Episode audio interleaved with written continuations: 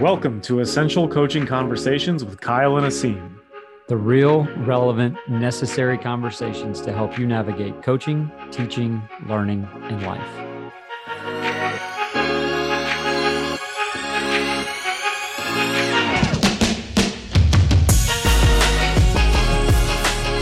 Coaches, welcome into season two, episode two of Essential Coaching Conversations.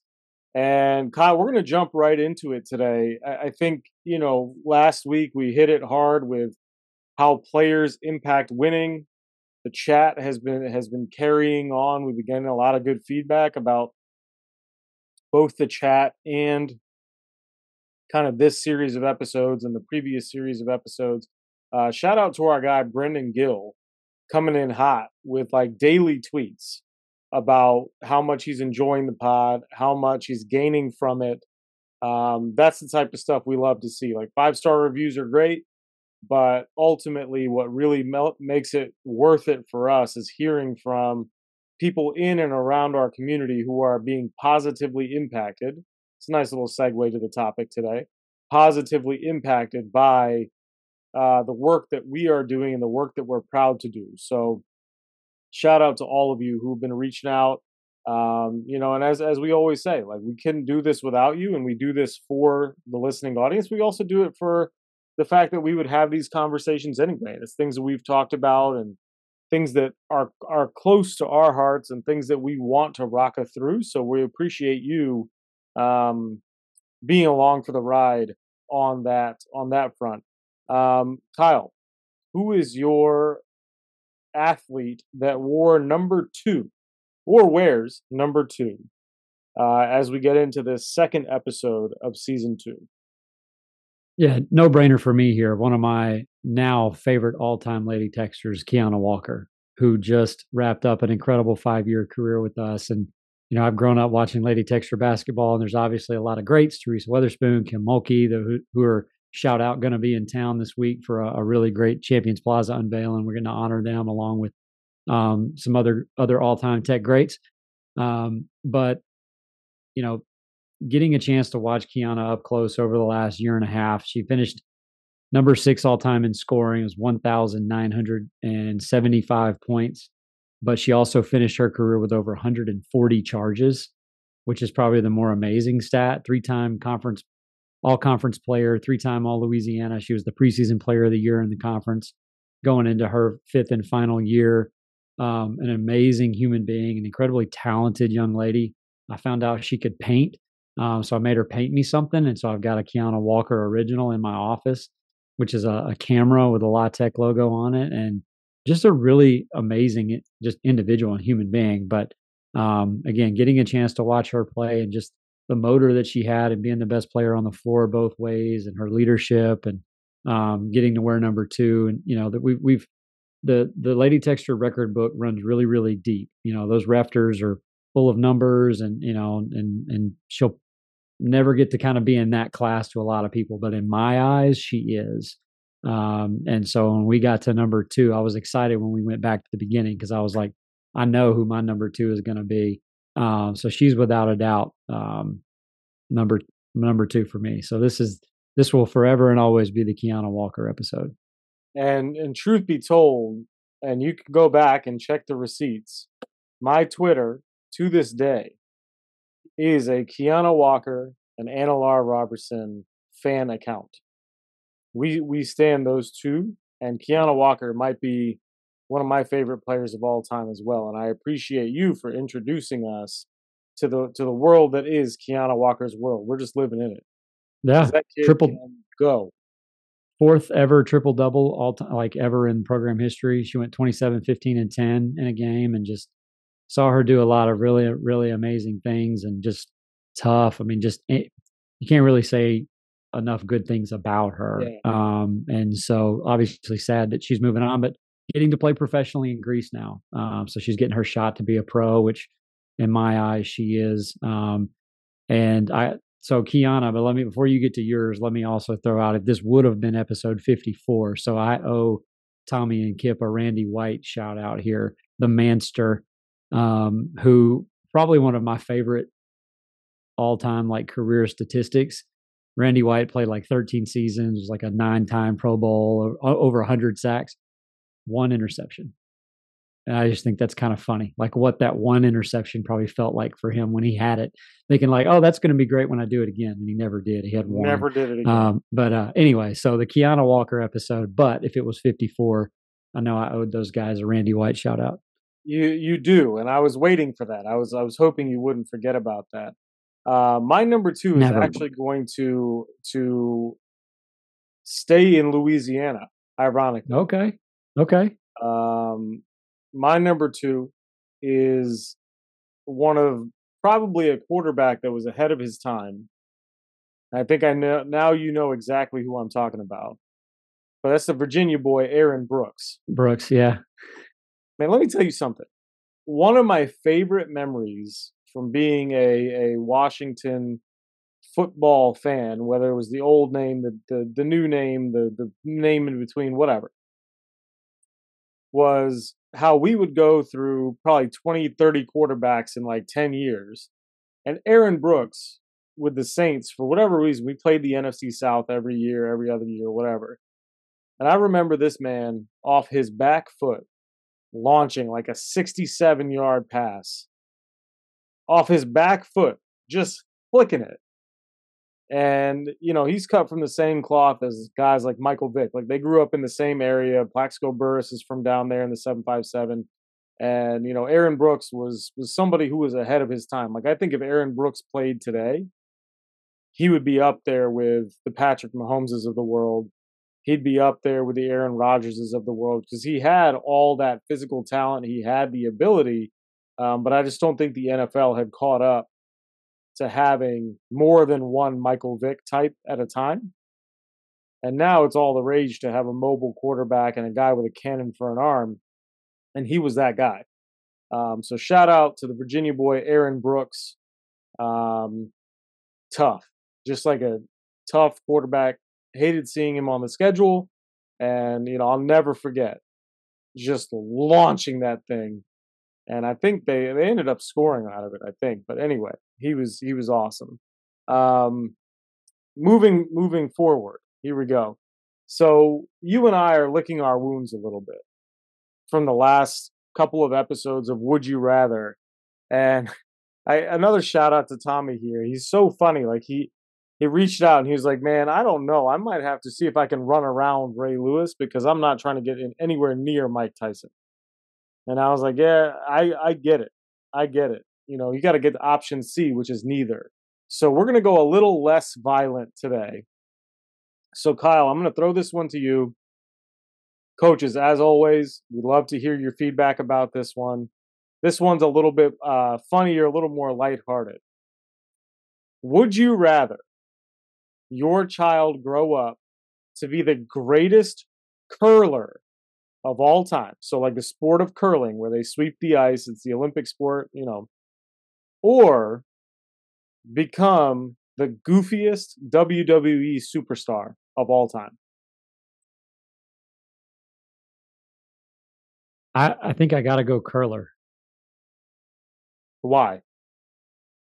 Well, I wouldn't want to see my kid in the ring getting beat up all the time. So not licking my wounds, but like that would make me really nervous. And I feel like curling injuries. I don't know what the, the most prolific one is or the more common one is. Might be like think- carpal tunnel syndrome or tennis yeah, elbow. I, I, don't know. I think I could I handle no that, idea. but but not just like not just so that Kendall was a goat, but like I birthed a goat.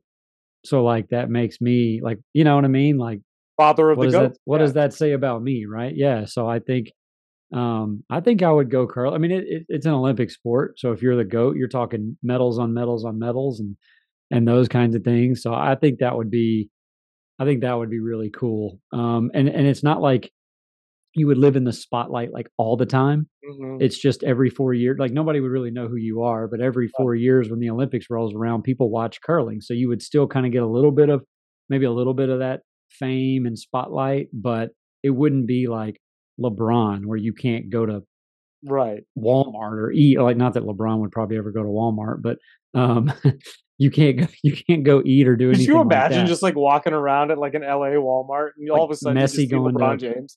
Messi going to Publix and stuff like that. yeah, like you can't do it. So I feel like Kendall is the greatest curler in the world. She could still go enjoy a pizza Mm. somewhere, but you still get to be the the greatest of all time and kind of live in the shadows and um, but at the same time like have that. So I would probably go a curler.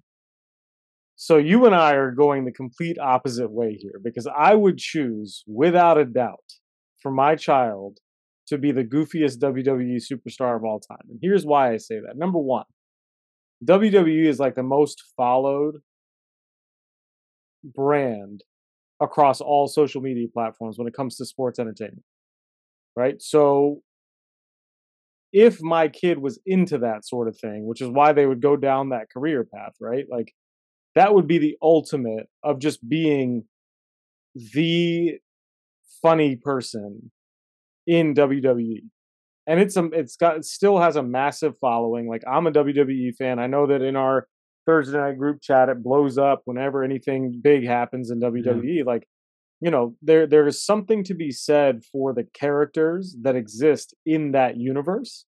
And if my kid had the opportunity to be part of that, but not only be part of that, but as you said, be like the goat of a, a particular subset of characters. It doesn't mean they're not good at what they do. Right? They're excellent at what they do. They're playing a role and they're an athlete. They're getting to live those dreams. Like I would be over the moon. If and even if they got to go through a bunch of tables and do a lot of funny, embarrassing stuff, you know what? You still got to pay them. So, you know, shout out to all the WWE superstars who put it on the line and like you know, people like Santino Marella, they made a fool of themselves for years, but uh, will end up in the WWE Hall of Fame and like, you know, they built careers out of out of that. Um, but I do agree with you about the going out in public piece. Like, you know, now the whole kayfabe thing has sort of fallen by the wayside for a lot of people. But like, you know, I find it difficult to believe that Roman Reigns can just go out in public and go to Walmart, you know, or like Cody Rhodes can just walk down the street without people being like, yo, that's Cody Rhodes. You know what I mean? So I do get that part. They would get bombarded with a lot of uh a lot of the fans, but I'll tell you, that would be a, a really cool thing to see as a parent is my kid like just dominating for ratings on W on Raw on Monday nights, just being the biggest goofball in the whole world and having a blast doing it. And you could get the video game You could, yeah. and like, you know, play with your kid. Exactly. would- Make them the world pretty cool. champion and they're still a Yeah. goofball. That'd be pretty know, cool too. The the curling, I don't know if they have a curling video game. EA Sports, you got to get on that. We would we would push for it. We would push for it. If Kendall if Yeah. a Kendall becomes the world's greatest curler, she's going to end up in a video game. I guarantee. Yeah, and the, and the cool part is, is she might be. We just don't know yet. That's right? true. We haven't we haven't tried. There's not a lot of curling arenas. I don't even know what we call them. Not a lot of curling courts, ice rinks. curling, uh, yeah. Well, because they're different too. I know we're getting off topic here. We've been talking about this for like 20 minutes, but curling, I found this out when I lived in Oklahoma because people would go. It was like a like a recreational activity at the ice rinks. It's like a special kind of ice that's like textured, Mm. and so it's it takes a lot more like resources to texture the ice the way it's supposed to be, and like you can't just do it at your regular neighborhood ice rink. Like you have to have a special, you know, they like drop the water in a particular way so that it's rough so it doesn't slide all the way down. It's kind of crazy. But anyway, The um, more you know. the more you know. Learn something new every day. So in this in this vein, as we move as we move on here into the actual topic for tonight, um, last week we talked about how players impact winning. And the biggest thing that we came up with for as a quick review for those that maybe haven't listened or, or listened to half of it or whatever it is, um, was the term engagement. And you did a really, really good job getting from engagement to health and thinking about our four priorities, but everything starting with that engagement that leads to connection, so on and so forth. And I want to I want to throw it to you, but I want to preface all of this again, this conversation with impact. When we're talking about impact, impact is neutral. It doesn't care whether it's positive or negative. And there's sort of this old adage of like, well, you're going to have culture no matter what. It's whether you choose to build it intentionally or not. The same thing applies for impact. And so you can have the best of intentions, but the impact that you have is going to be either positive or negative on the overall piece of the overall part of the program that you're responsible for. And so when we talk specifically about coaches, and this is where I'm going to throw it to you first, we refer to coaches as the chief environmental officers. They are the ones who are in charge of this whole thing and can make or break it. So, in that way, the coach's impact is largely one that is outsized and sort of it, it almost like skews to the extremes more so than maybe a player because the players are there's more of the players than there are coaches. And ultimately the coach is the one that's in charge of that environment until they hand that over to the players. So i i want to throw that to you to start us off but those are some of the initial thoughts that i have especially about influence being or impact being neutral, but also that the coach's impact is going to be outsized, especially when the players are not at a point where they are leading and impacting that environment in a more sustainable way. Yeah, the the the CEO part is where my mind immediately goes because you're controlling that's what you get to control, sort of the vibe in the room and and the the then and the now and which is our our climate conversation that we've talked about over and over and over again about not just the the deep rooted cultural things, but you have the opportunity to impact your climate eh, right now. The, the, moment you walk into a room, and then it can change in an instant as well. And I think going from the the engagement to connections to speed to health, you, you do have to start with the engagement piece and all of that. And if you've ever done like in like a public speaking course or you watched a TED talk or you read a good book or a movie, like they have to hook you, right? Like you've got to be able to prime the room. And I feel like the best coaches are are master teachers, but I think they're also master crafters of that environment. Most specific more specifically, you know, the the first impression of the day, the first 5 minutes of a practice, the first hook in a meeting, you've got to be able to kind of set that tone and then be able to to steer things back. And I think that's where the coach's impact is is is its greatest. And I, uh, we talked in the the last episode regarding players, like what this is and what this isn't. We're not talking about, or excuse me, in terms of players, we were not talking about like stats, scoring. There are a billion other ways to impact winning other than just the stats. And I think when you when you go to coaches, again, we're going to the top of the pyramid. How do I impact this game as a coach? Oh, I scout. My game plan was good. I made adjustments at halftime, right? It was the amount of hours that I put in watching film. It was the way we did our walkthrough. Those, and, and again, all that stuff is just very surface to me. And the more I go through this and we talk about it, the more I'm around sports and the more I learn from really great coaches and teachers, the more I believe that.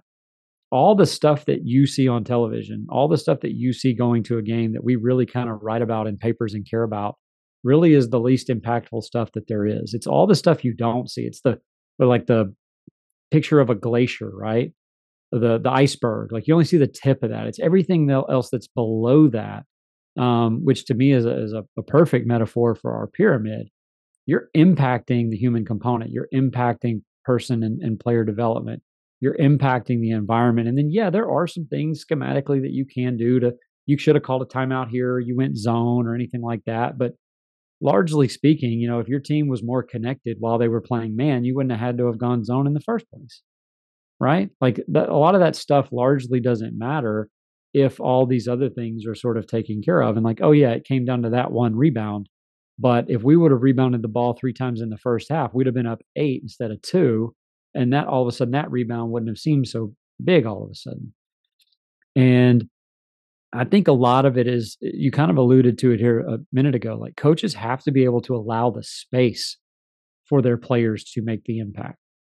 And in a lot of ways, the coach's impact is giving up a lot of that control, crafting the environment, building the trust, building the relationship, doing all of that work, and then relinquishing a lot of that back to the players. So then they then um, can can impact that as best they possibly can. So yeah, I think we start with, you know, what do we think this is? What do we think this isn't? and, and I don't think it's a top of the pyramid schematic thing. I I, I think everything is rooted in, in foundational, you know, human component, recruiting everyone every day, next connection, all of that stuff, and your mood, your attitude, your gravity in the room can really make or break a lot of that in a lot of instances. And and if you know, just think back to the teacher you had in fifth or sixth grade that was impactful to you. Like you knew when they walked in whether it was going to be a good day or a bad day. That JV coach that you had in football, like you knew practice was going to be good or bad based on how they walked in. That's them impacting that environment. And as I'll kind of ping pong it back to you, I, I kind of want to throw this at you.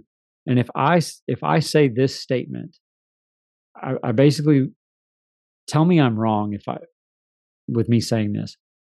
I feel like most of the time in most situations, impact being neutral, coaches are more likely to negatively impact winning in the moment than they are positively impacting winning in the moment.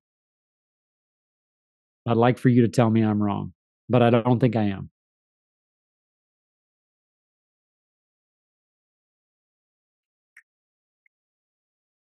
Sorry, I forgot how to use Zoom for a second. I was muted. Um, I don't. I don't think you're wrong, but I think the reason that you say that, and I'll, I'll ping pong this right back to you, and we can have a hmm. conversation about this part. I think the reason that you say that, and and I agree with you, is because largely we haven't, as coaches, done the work ahead of time to know how to positively impact the situation that we're in later.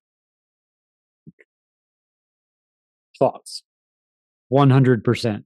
It's it's the work that hasn't been done and then in those quote unquote like crucial moments, winning moments, mood, you know, momentum swinging moment it, it, just seems to me, and again, I'm going back to like me myself. I, I'm view, I'm looking myself in the mirror when I say all this, right? When I inserted myself into these moments, it was always in a negative way or at the wrong time because I felt like I had to, or it was me. And you hear us talk a lot about coaches being the least committed person in the room.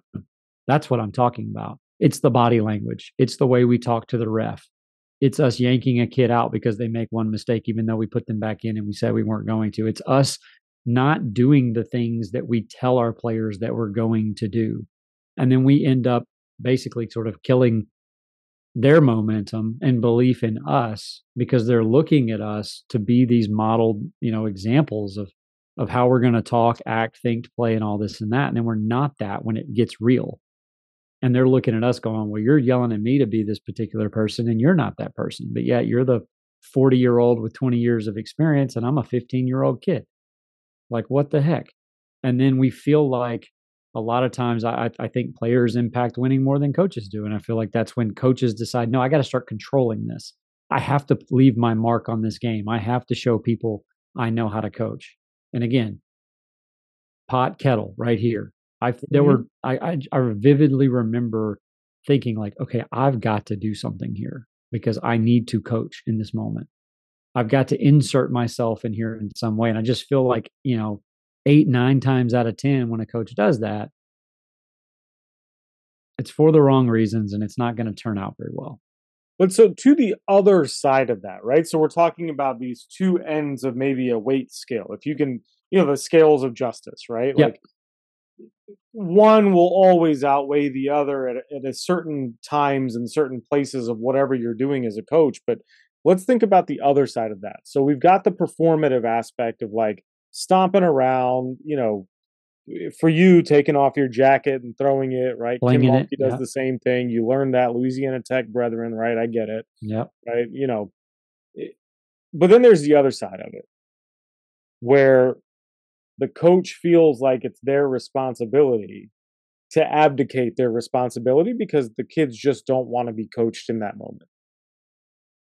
And you and I have both seen that, right? Mm-hmm. In various places that we've been where the, the the head coach or whoever, you know, whoever is the decision maker sits down and just kind of throws their hands at the kids and is like, screw them. They don't want to be coached. I don't know what to do with them. F them. And it's like, now, wait a minute. Like, that right there is also negatively impacting them, but it's two completely different actions that have been taken. Right? So I think there, this is where it's like, there's more than one way to do this. We would both agree with that. You and I have very different coaching styles as it comes to how we would communicate with kids, even even things like what actions we would call in a close game or like how we would use our timeouts, stuff like that, right? Mm-hmm. Those are all idiosyncrasies that coaches have. But as you were talking, I wrote down our favorite or my favorite phrase at least, the consistency of positive habits. Right? Neither one of those examples is a positive habit that we need to make consistent.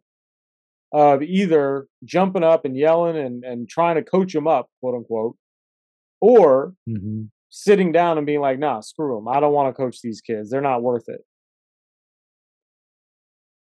So, what are, for you as a coach, the consistent positive habits that you have that breed what kids have said they want the most, which is trust in relationships? So, this harkens back to our two part episode on what athletes want.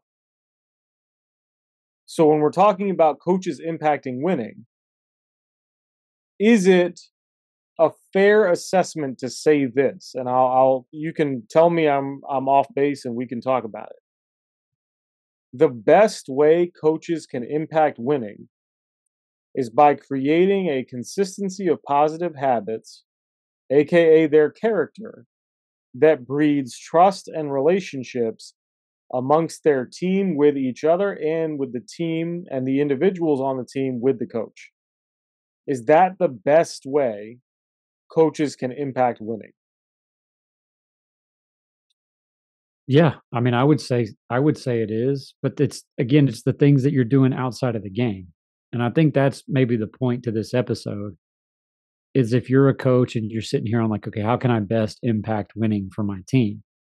It's not what you're doing on game day during the actual game. And that's what I mean by like largely negatively impacting it. It's yeah. Because even yeah. if you're inserting yourself at the wrong moment or if you're opting out in that wrong moment, those are two completely different ends of the spectrum, but at the core it's the same thing. You're making it about you.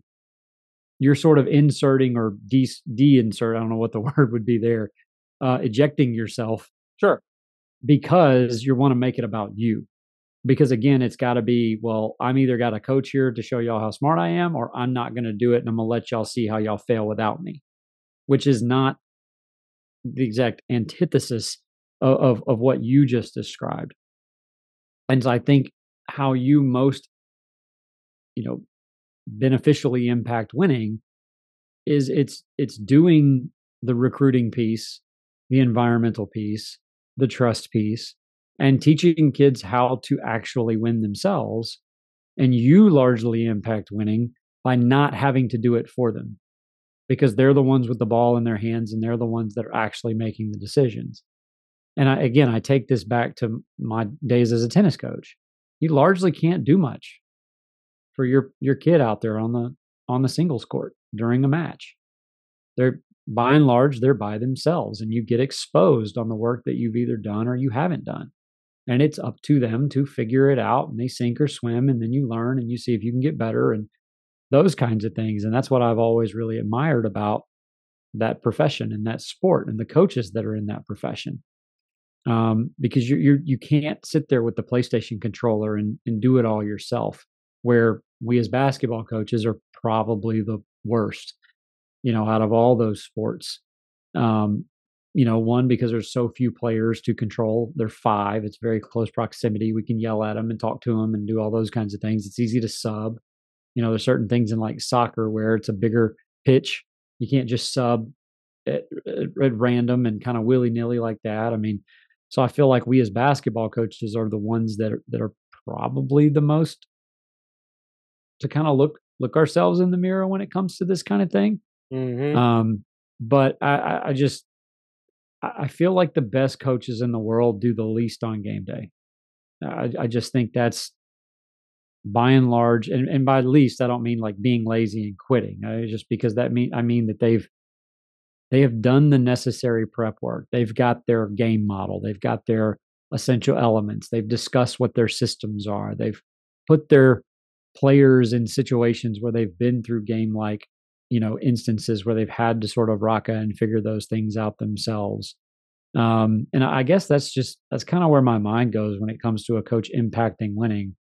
You're it's it's the 80 or let's go fake statistic here it's the 90% of the stuff outside of the game but i think the by and large the public view and a lot and a lot of view from what coaches think is I really only impact winning while I'm coaching, while I'm standing up and I'm yelling and I'm doing all those kinds of things. And game day is about me and I've got to bring my A game and I've got to be my best because I've got to go in here and move all these chess pieces because I'm so freaking smart. I have the ability to outsmart the other coach. So even if we're not prepared in this way or that way, all I got to do is sauce something up on the board or I'll go in and make some kind of a halftime adjustment, which in reality, if you had done a lot of the work to begin with, there wouldn't be adjustments that we needed to make in the first place. But that's that's the character of our team showing through, right? So there's two things that that come to mind as you're saying that. The first one is our adjustments should never catch us by surprise. Like rarely should they ever catch us by surprise because we should have a consistent language and a consistent mindset of how we believe the game should be played. And so, largely, if we trust and we have relationships within our team and the small societies, you know, take care of each other and there's communication and this and that and whatever, the adjustment from playing man to man to go into play zone is far less daunting and reactionary than it is proactive to say, hey, we know we can do this. Let's do this better for the next five minutes, then we'll go back to playing man to man. Like, think about how that changes the conversation. Or, like, hey, we got to switch Kyle off of Bubba because Bubba's cooking him. Like, we got to put Adrian on him. That's not something that should catch us by surprise. It should be like, we've built up enough equity within our team to say, yeah, hey, you know what, Adrian, yeah, you are a better defender than me. Take him, right? I'll take yours, and there's not going to be any slippage there. And eventually, we trust our team to just handle those things. But we have to be able to, like you said, put them in those environments. And and it goes back a little bit too. I think this is episode six uh, of season one of hacking standards and experimentation. So we should have experimented with those things and we're sort of hacking the standards of like how we communicate with each other and then that drives the ability to make those adjustments where it's not adjusting under duress but we are just calmly saying hey here's a little tweak we're going to make and we've done this before here's what we're seeing that's not working according to our game model here's how we can fix that. Let's try it. And if the other team beats it, fine. Like we'll go back and do it again. Right? But we shouldn't have to feel like we got to reinvent the wheel because they made a shot. Right? And so the other thing that that I think of and this is, you know, my the blessing of living in in the Boston area is that everybody here is crazy about the Celtics.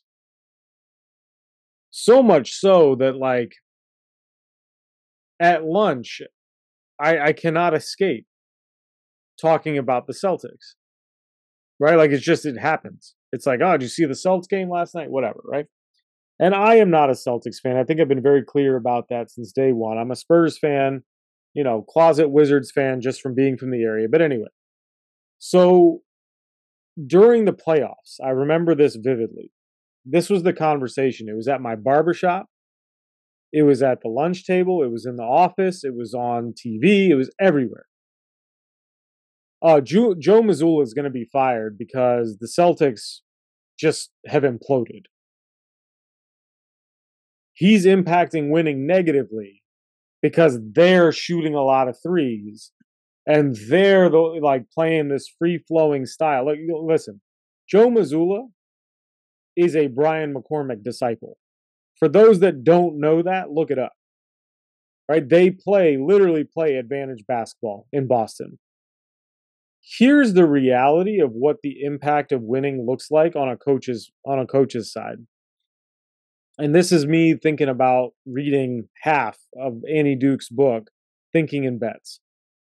All of these people that are talking about how Joe Mazzulla is a bullshit coach, like he's not doing anything to fix it, whatever, whatever. Don't really realize that the Celtics were taking good shots that just didn't go in. Mm-hmm. And if the Celtics shot it well, Joe Mazzulla is the coach of the year. Give him a super max extension, whatever that looks like for a coach. Because the team wins because the style of play that he has chosen for the team that fits their personnel results in winning. But if the only thing is the ball is not going in the basket and we go in through a slump whatever it is, and yes, we're trying to get the ball inside. Yes, you know, uh, the bigs were hurt, whatever it is. At some point, you got to trust your players to make plays and your impact on winning is literally giving them the most confidence that they can just go do what needs to be done. And Joe Mazzulla was that guy. He got out of the way and he was like, listen, you guys will shoot your way out of this. You're going to be fine. And what did the Celtics do? I believe they went to the Eastern Conference Finals again. Right? Am I wrong about that? I don't know. They did, right? They've been there I like four so. times. they've been there like four times in a row. Right? So now the conversation turns to, oh, well, Joe Mazzulla is, you know, hanging on by a thread. What's he going to do now that Jaylen Brown got this super max? And what are they going to do with Jayson Tatum and blah, blah, blah, blah, blah? Right. They do the same thing they do every night, Pinky. Try to take over the world. That's their job. Right? But Joe Mazzulla was the best coach in the NBA when the Celtics were number one in the East and rolling people by 20. Exact same stuff, exact same person, exact same roster. They just started losing a few more games and they started making a few less shots. That doesn't make him a bad coach. It means that his impact on winning was then overshadowed by the players' impact on winning and because the players were not able to knock those shots down after being put in a position by their coach and by each other, it's okay. That happens. The best coaches subscribe to the theory, and this is my theory. I'm not saying I'm the best coach in the world, but my theory is if the only thing that's going to beat us is us, we're in a really good spot. And that's what happened with the Celtics. But everybody, everybody up here wanted to blame a first year head coach who's 34 years old and went from the back of the bench to the, the head seat in about a day and a half and still delivered a hell of a season. Yeah, they I mean they won the division. They were second in the conference and then they lost to the I remember they lost to the Heat in 7. So they were a game away from making the finals. Yeah. Um, yeah, and I, I part of that something I wrote down here is one of my favorite phrases that belief moves efficacy. You know, and, mm-hmm. and part of that is staying true to your systems and who you who you think you should be and your vision and your mission. And a lot of that is where I think you see coaches they change things from year to year. You know, hey, we ran this last year, now we're going to move to this system, or I saw this, and saw this at a clinic or on Twitter or this DVD and I'm going to move to this, I'm going to move to that. And again, being the least committed in the room because you don't have a system to believe in or follow. And I'm not saying that you should be stubborn if things aren't working, you don't adjust and adapt. That's not what we're we're talking about, but he knew that was the best way that was going to try to get them to win and it some of that is you got to continue to believe in what it is that you're doing and your players pick up on a lot of that. And I think that's where again, I, that that's kind of why I say like I think coaches have the ability to to negatively impact winning more easily than positively impact winning because it doesn't take near as much to tear it down. It doesn't take near as much to create a bad mood and a bad taste in your mouth than it does a, a, a good mood or a good vibe in the room. And I, I was thinking about, you know, things I know we've all said, you know, it, just in our minds, we're like, we have a game and we have uh we have a shoot around, right? And it's like shoot around was too good. We wasted all our shots. Oh yeah. We were too locked in. Like, oh man, like I can't believe like we were but if you have a bad shoot around, it's like, oh my God, we don't care. We don't we don't want to be here. We're not ready. And there's just as many like crappy shoot arounds that result in amazing games, probably more so than great shoot arounds that result in crappy games. And I think part of that is is where coaches can truly impact winning. And again, I, I think a lot of this, 90%, is the in between stuff. It's between the games. Like your season is long. It's mm-hmm. hard. And you know, you want your team to be locked in 110% of the time and focused always. And this warm up is just like a game. And we're going to sit out here until we get it right. And we're not going to leave until we get this rep in. And we're going to do, but, but meanwhile, like you're also not refilling their tank. You're not treating them like human beings and, and not robots. They have to have rest. They have to have recovery. And so I, I just think about like all the all the negative things, all the damage we do in the first week, two weeks, month of the season that comes back and bites us when at the end, when it quote unquote matters and we're in district or conference or playoffs or a double overtime game, we don't have anything left. And it's like, yeah, we ran out of gas. And it's like, well, we might have had a little more gas if we hadn't done X, Y, and Z earlier in the week. We might have had a little more gas if we didn't wear them out in the off season when that was their time to get back and come back and refuel and refocus and want to be around it and get their minds right again. And again, that's where I feel like we as coach, sometimes the, the less is more. And that's where we control those things. It's our job to set that schedule, to set that tone, to set, you know, basically how much we're pushing them. And and I remember as a head coach and as an assistant on staffs, we would talk about, man, we've had like a really great week. Like we've been locked in all week.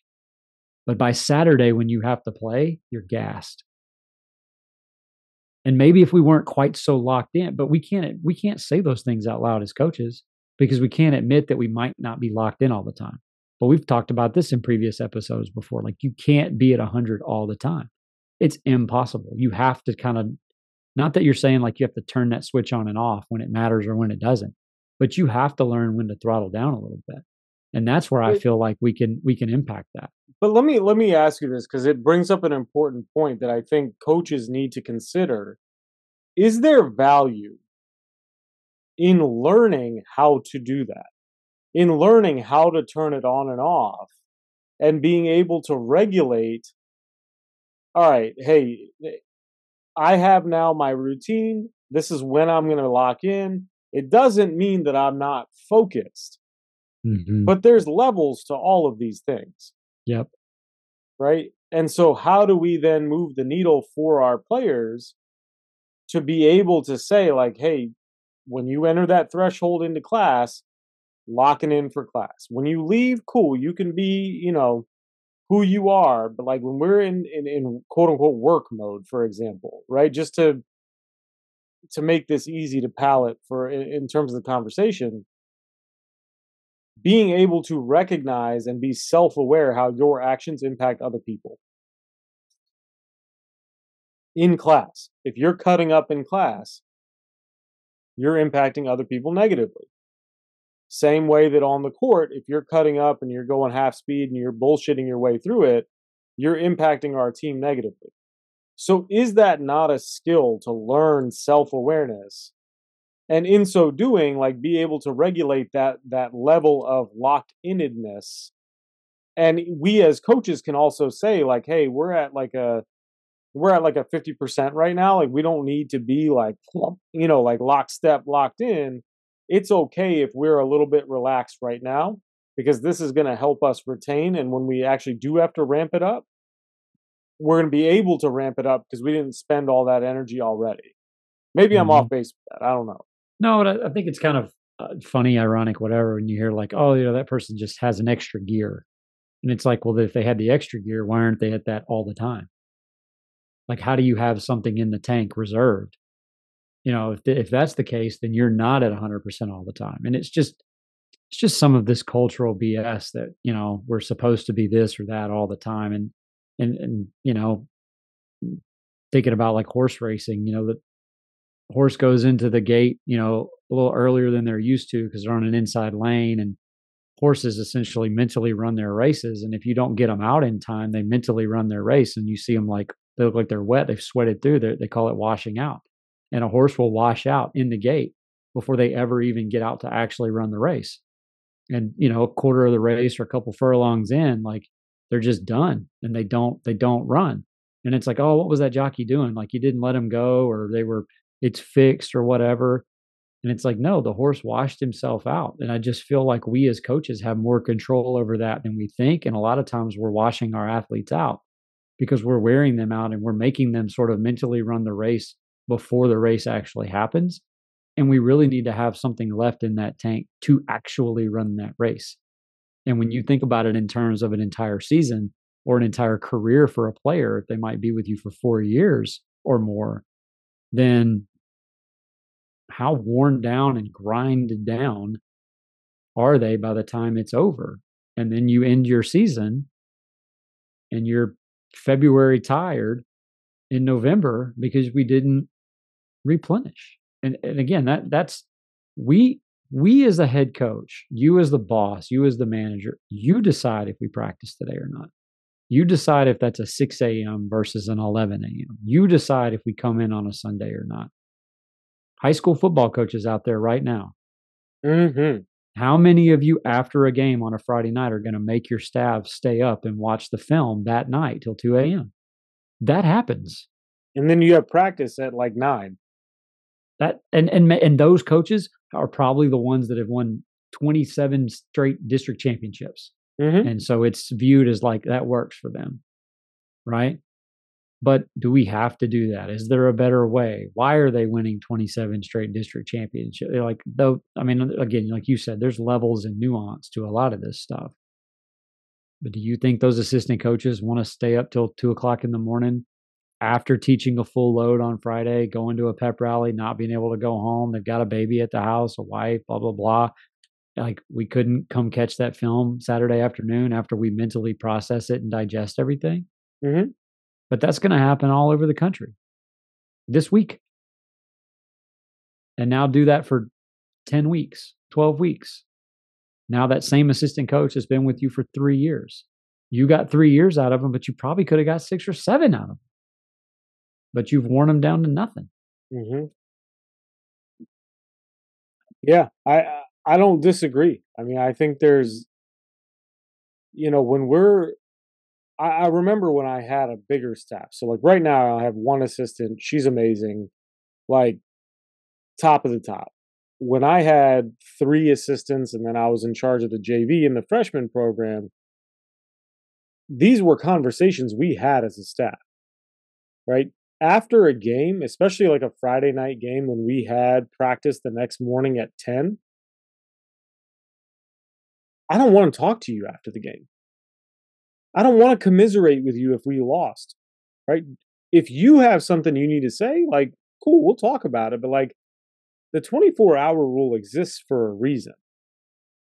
And so I think this is a, another piece of impacting winning where like coaches want the 24 hour rule to insulate themselves from parents, which I get. Listen, you and I both ad nauseum, we've talked about that. I think there needs to be just a 24 hour rule after competition in general Mm. that we all just insulate from each other. And that's part of building relationships and trust too, that may be a little bit countercultural. And here's why I say that. So we've we've documented through our research, relationships and trust is what players have said that they want overwhelmingly, so on and so forth. If I am emotional after a game, which coaches are known to be emotional, or even during a game. And I take it upon myself after a game to offer emotional feedback could be in the form of support, could be in the form of chastising, could be in the form of anything. And then upon further reflection, whether it's watching the film, whether it's having a coaches meeting the next day, whether it's whatever, I realized that my feedback was ill intended, had a, uh, the impact wasn't what, what it should have been. It wasn't true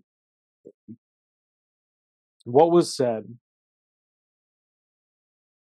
How often are coaches going back to apologize to their kids for that emotional statement after a game?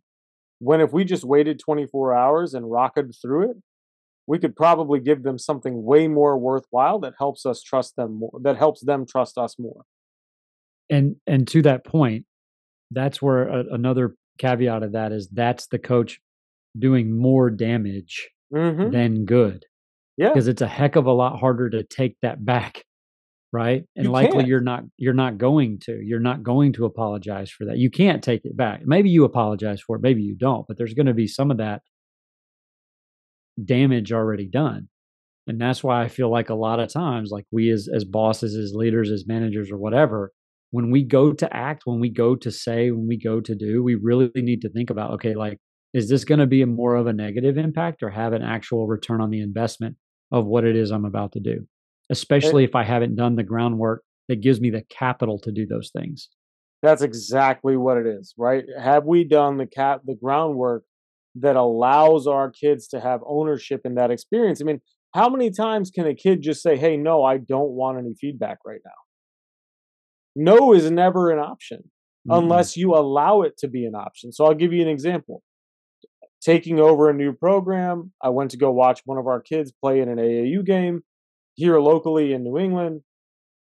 And she played, they blew out the other team and but the other, you know, the other team played fairly well. Her team just had more talent. And she comes and sits next to me in the stands kind of like her mom was off talking to somebody else and she and I are just having a, ca- a conversation after the game and I was like, you know, hey, what did your AAU coach say to you? what you know what was sort of the strategy whatever whatever and i said hey i noticed something on defense especially watching from afar. Like i had no emotional conne- connection or attachment to the game. I was just watching the kid play because she's one of my players and i'm there to support her. But it still is a relatively neutral observance. Like i don't really care about the outcome of the game. I just want her to stay healthy and have fun. I said, Hey, I noticed a couple things, but I'm not going to tell them to you unless you tell me it's okay for me to tell you right now after you just played. And I think that was probably the first time any adult had solicited her permission to say something to her about how she played. And she was like, no, no, no, please tell me. Like, I want to learn. Like, it's okay. You can tell me. But just that moment of like asking for her consent to be given feedback developed more trust and developed a better relationship for the two of us than me telling her what I saw just because I'm smart and I'm the coach. And we had a very fruitful conversation about defense and like stance and things like that. And she was like, That makes a lot of sense. I'm really glad you told me that. I'm going to try that the next time I play. Whether she did or not, I'm never going to know because I didn't see the next game. But the just the ability to reflect with that player and ask for her permission made all the difference in the world. Because how many of our kids are getting information through a fire hose from the adults in their life namely from their coaches who may or may not realize what they are saying to their players on a, on a moment to moment basis. I think it's really hard to be that self aware. Mm-hmm. But we're not saying you have to measure everything you say. It's can we be more intentional about how we go about communicating to build that trust and build those relationships? And it reminds me um, back back to one of the previous things you said about like that can do more harm than good, and you've already said it and you can't take it back. There's this Chinese proverb, I, I believe it's a Chinese proverb, that's something like even the the slowest words cannot be chased out like even the slowest word spoken cannot be chased by the swiftest horse something like that. And it speaks exactly to that point of even if you think you're well intentioned and you want to say what you want to say and you're trying to impact them positively and all of these things once you say it you can never take it back. You can never put the words back in your mouth and so that's that's I think one part of the actions that coaches take. And listen, I'm guilty of it. You're guilty of it. In management roles, we're guilty of it. Like that's part of being a human being. Right? But when we raise our awareness, when we reflect on those conversations and we understand that it's okay to take a minute, it's okay to not have to have that conversation right afterwards. Eh, I would rather you be effusive with praise because I think that impacts winning too being effusive with celebration and praise for, for the things that we want to see. And we save those other comments for after we are absolutely sure that those things happened. That right there impacts winning massively in, in trending in the positive direction. Yeah, I want as you were saying that a, a phrase that I've I've heard and I kind of like is like you can't unring the bell right? Like once that happens, it's it's done and gone. So, and I, and like you said, you can't be perfect with this. I mean, like nobody is, but even if you take a step back and think like, okay, if I could reduce my negative impact by 20%, that would be massive, right? In terms of of of being able to move forward, that's progress over perfection and those kinds of things. And really, I think it comes back to you have to be able to trust your players because they're the ones that are actually doing the things on the field and the, that kind of stuff. And, and all that work is happening in the in between, underneath the surface of the water, where the, the iceberg actually lives. And if if we if we viewed our impact in terms of okay, is this going to negatively impact us or is this going to positively impact us? Again, I just think having a bit of that awareness and just being intentional about knowing that we are impacting winning either positively or negatively. And I, I, don't think us as coaches, I think if you were to ask us, how do you impact winning? And they listed off 10 things, nine to 10 of those things are all going to be positive. How many coaches would list off nine or 10 negative ways in which they can impact winning? And I think that right there is the powerful exercise. So if you're listening to this right now and you wanted to start really rocketing and reflecting on this and trying to actually get better, see if you can list every which way that you feel you can impact winning, either positively or negatively. And I would be willing to bet that that negative list is a heck of a lot longer than you'd think.